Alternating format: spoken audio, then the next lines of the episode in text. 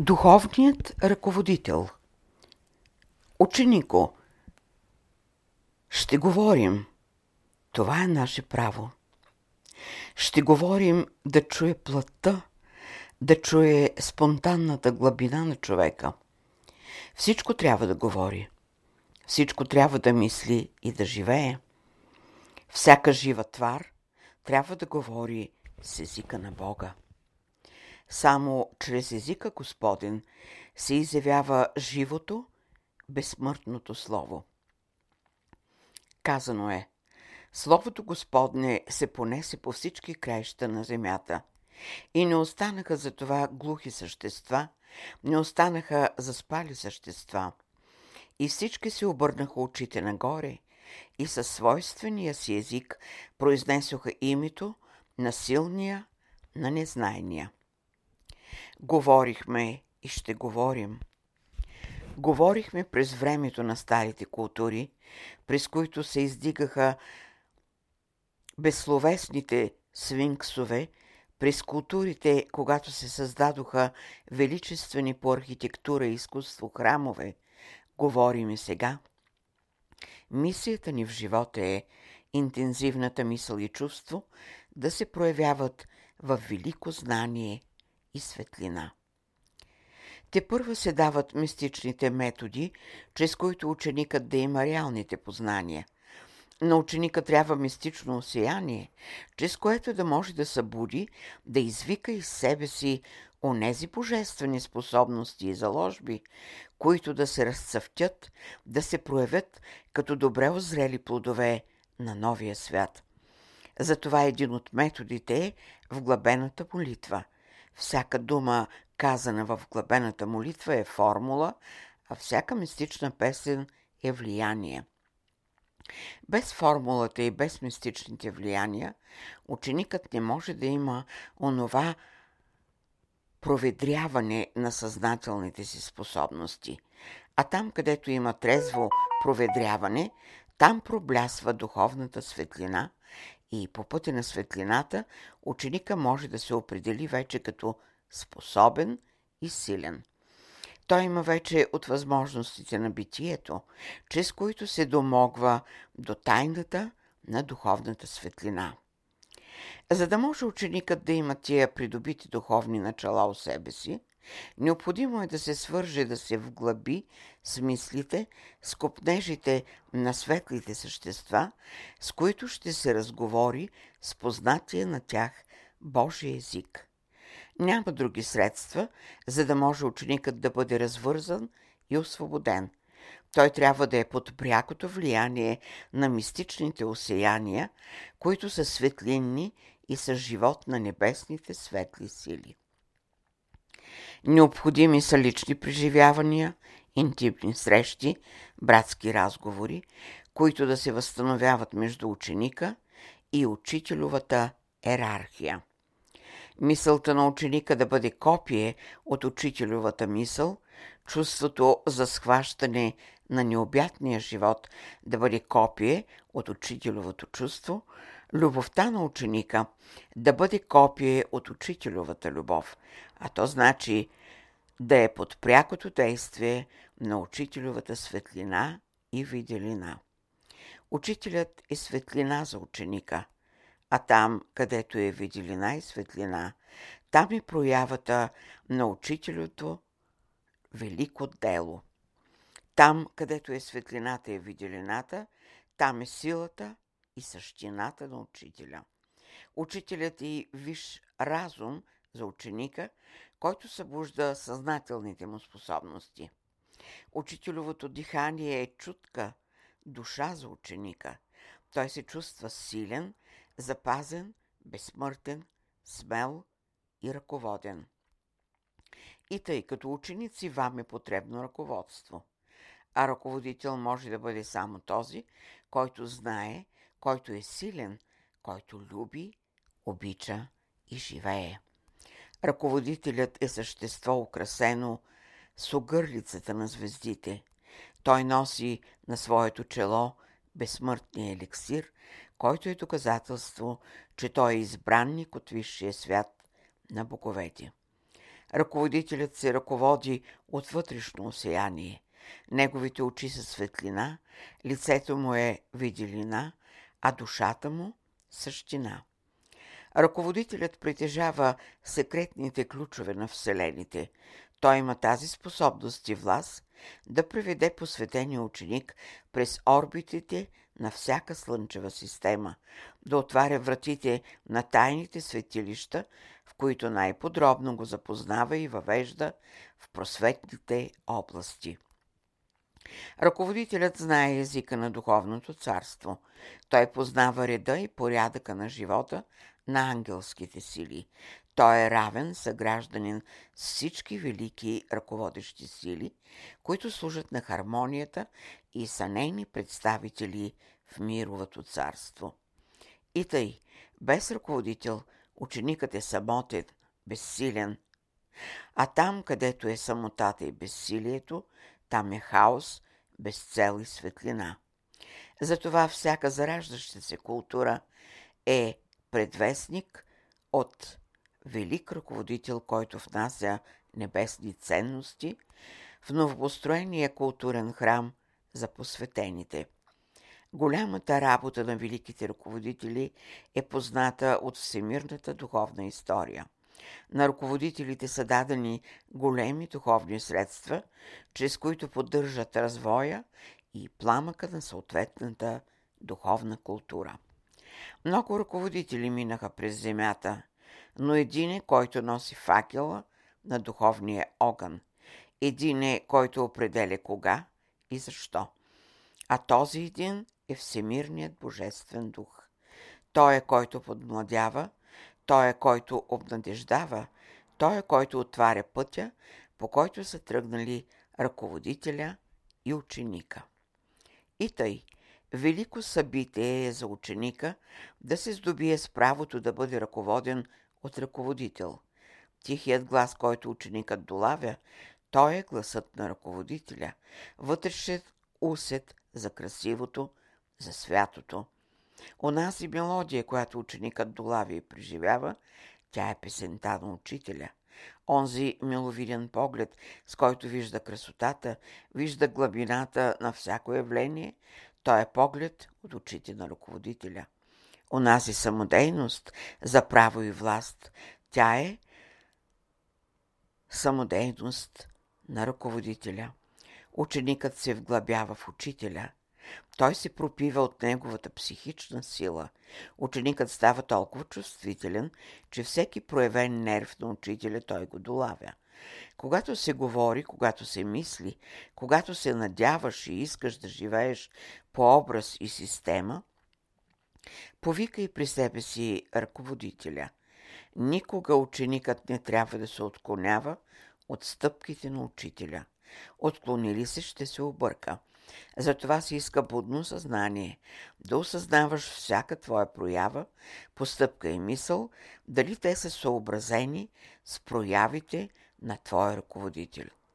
Учителят е същество, което знае да превежда в голяма светлина азбуката на битието.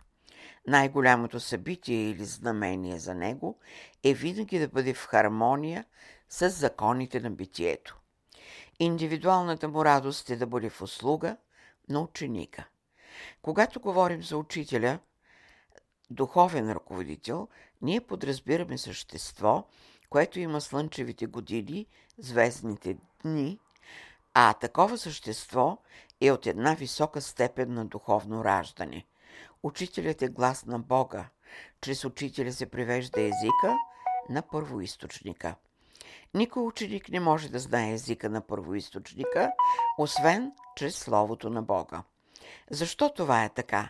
По пътя на степените се провежда великото системно духовно възпитание, за да може да изпълни без отклонение плана на първоисточника.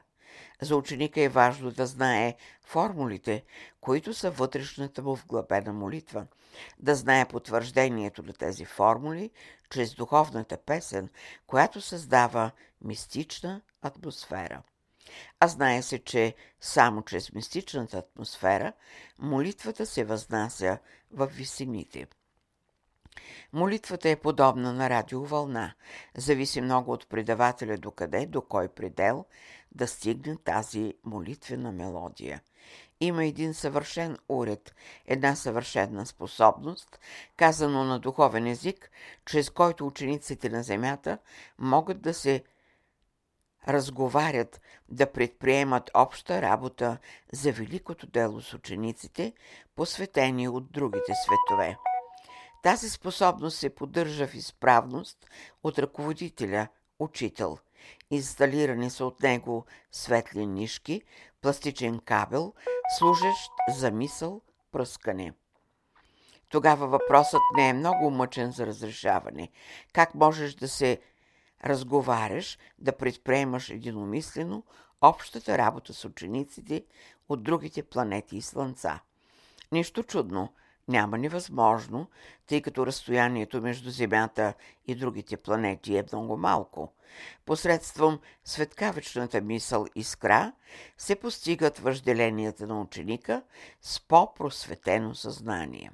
Възприемайки чрез тази сложна светеща инсталация замислените на ръководители и учениците от другите области, ученикът бива вече добре опознат, добре разбран и възлюбен, защото главната идея между съществата във всички области е да се проучи и разкрие добре всемирния план Господен.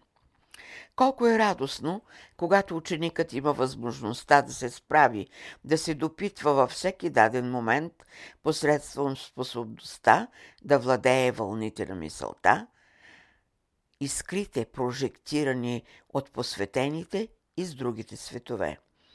За ръководения добре ученик няма невъзможно, защото той е подхванат от силна десница. За него няма отчаяние, защото верен другар го съпровожда.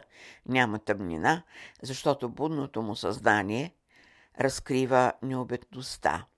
И тъй, учителят е вихрената мисъл за човешкия дух, която лети из необятното пространство и с затая дъх очаква да достигне пределите на голямата необятност, за да се осъществят копнежите и желанията на човешкия дух. Будната мисъл на ученика е гаранцията за учителя, но въпреки това учителя знае при какви изпитания ученика е поставен. Той знае, че ученикът трябва да мине през плътта, през материята, в които състояния той има за цел да научи всяка твар да разбира езика на първоисточника. Знанието освобождава ученика от греха и падението, те са етапи за него. През това време става пробуждане и на духовете, живущи в грубата материя и плът. Тук ученикът поставя едно начало в нишите светове и от това начало ще зависи до кога материята и плътта ще бъдат състояние на пасивност, инертност. Ученикът е пионер, който изследва грубата материя и търси заровените скъпоценности, които са от божествен происход. Във всяка работа има присилване. В това, което е присилване, се нарича грях, спънка. Независимо от тези определения, които са въздигнати като култ, страшилище за човечеството, за посветения ученик това е процес на грубата материя – и тъй, грехът е един бавен процес за ученика, който рано или късно ще даде резултати, които ще бъдат принос за творчеството. За ученика няма грях. Рано е да се каже това на посвещаващия се, защото ще последва съблазънта. Затова трябва да бъде още в тайна. За вас ще премахнем вече тайните. Където е будно вече съзнанието, процесите се развиват планомерно и от способността на ученика зависи с каква интензивност или бързина ще се разплитат онези зависими една от друга сили, които поддържат голямото сцепление.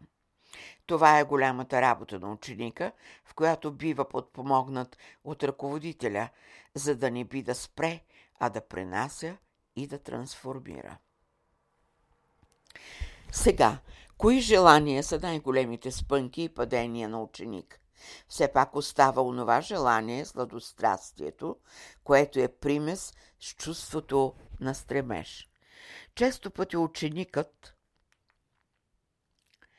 обърква понятието стремеж с желанието сладострастие. Независимо от това, той изживява по вътрешен път всички стремежи на сладострастието и ги превежда в по-висока гама, чрез която се служи неговия дух. Връзката между дишите духове и ученика е сладострастието, но будният ученик превръща сладострастието в възвишен стремеж и всички неблагородни прояви той трансформира в висши духовни прояви. Тук е голямата борба на ученика. А в какво се състои борбата между учителя и ученика? Ученикът трансформира всички ученикови, учителят трансформира всички ученикови стремежи и ги присъздава в светлинни лъчи, в мисъл искри, чрез които ученикът бива силен, знаещ. Това са етапи, възходи, чрез които Великото провидение изпълнява Великия Божи план. Чрез етапните възходи се създават условията за проявата на светлинната мисъл, която е израз на великата духовна култура, израз на Божия порядък. Следователно, идват дни, близо е времето, когато на земята ще се възстановят правилните форми на дух, духовната наука, която ще бъде разбрана, разяснена от жрец, жреците на духовната култура. Ще се създаде истинското изкуство по програмата на великите безсмъртни архитекти от духовната култура. Ще се създаде безсмъртното убеждение, идеята на боговете, идеята на всемирното братство по всички континенти, по всички планети и светове.